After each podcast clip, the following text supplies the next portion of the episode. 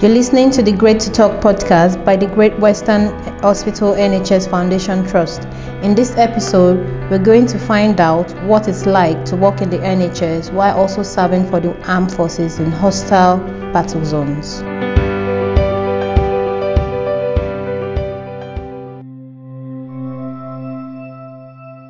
I'm Dr. Ben Maxwell. I'm a consultant anaesthetist at the Great Western. Anaesthetists are doctors we are involved in about a third of the trust activities. So, although uh, the core of our job is looking after people around the time of operations, we're also involved in resuscitating the sickest people, people near death, um, and uh, the care of women having babies. I wanted a job that was uh, varied. I wanted a job that wasn't desk bound. Um, and I think that uh, anaesthesia gives a mix of both a lot of science and also uh, interaction and serving people. And that's what I wanted. Six months before I joined the armed forces, if someone had told me I'd either join the armed forces or become an astronaut, I'd seriously have thought about packing for the moon. It wouldn't have occurred to me and I'd have done it.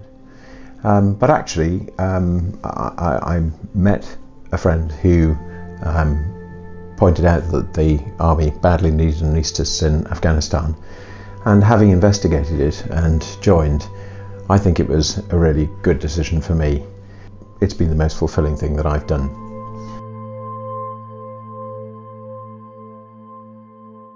So I'd been a consultant for about seven years before I joined the army, and I met a, um, a friend, a doctor, who uh, was in the army and pointed out how badly the army needed anaesthetists in Afghanistan. So I joined to go there. I had about a year technically in the army, but I suppose about six months of training before I went and uh, it was um, a huge ramping up, particularly because I and I couldn't quite understand why when I thought I was going to be wearing a white coat in a different country in a different hospital, um, I needed quite so much military training. But in fact, as soon as I well a month or so before I went to Afghanistan, I learnt that they had changed plans. And were now sending out a consultant doctor on the pre-hospital helicopter to um, pick up the wounded from the site of injury. And that was my job as well as working in hospital. So I was doing two things uh, simultaneously. I was working, virtually working the clock round. And that was the most extraordinary experience. Camp Bastion had the biggest trauma hospital in the world at the time. And uh, 450 British um, service people were killed but of course, we were also looking after the enemy and providing them the same standard of care, and also looking after civilians. So we were really busy. Um, on the pre hospital helicopter, it was extraordinary to see Afghanistan from the air, and uh, Chinook is an extraordinary, extraordinary helicopter to fly in. The signature injury really was from improvised explosive devices, booby traps. So um, the loss of lower limbs was the sort of thing that we saw a great deal of. Um, but uh, sadly, quite a lot of those injured by um, the Taliban were children. They'd get caught in gunfights and things like that.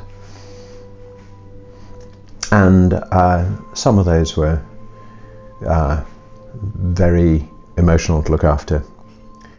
Um, I mean, as an example, uh, I looked after an 11 year old and he had thrown a stone at a, um, at a piece of unexploded munition, which then exploded, and his intestines had been blown out through a very small hole in his abdomen.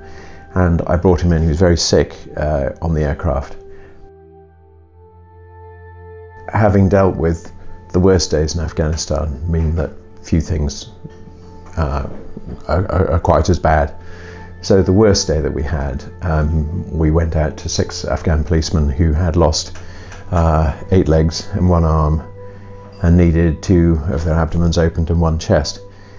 And uh, certainly, if I could at that point have turned around and said, "Help! I can't cope with this," I would have. But having coped with it, I hope you know that it's helped me to cope with uh, the challenges here.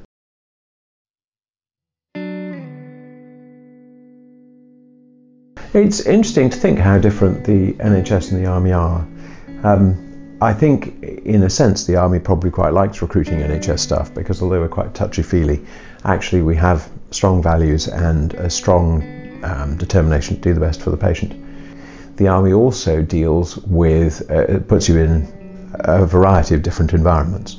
Um, so that uh, if you have been challenged, um, for example, in a, in a ditch at night when it's cold and you're tired and um, bad things are happening and you have to make decisions under pressure, perhaps it makes it easier to do that in a clinical setting as well.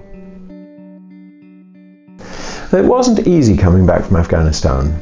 Um, partly, life is complex, isn't it? I mean, you know, suddenly you have to deal with paying the bills and um, and family and things, and those are complexities that the NHS, as an NHS staff, have to deal with every day. Um, as of course do uh, uh, undeployed staff in the army. Uh, so a loss of that simplicity of purpose, and also uh, hospitals are complex.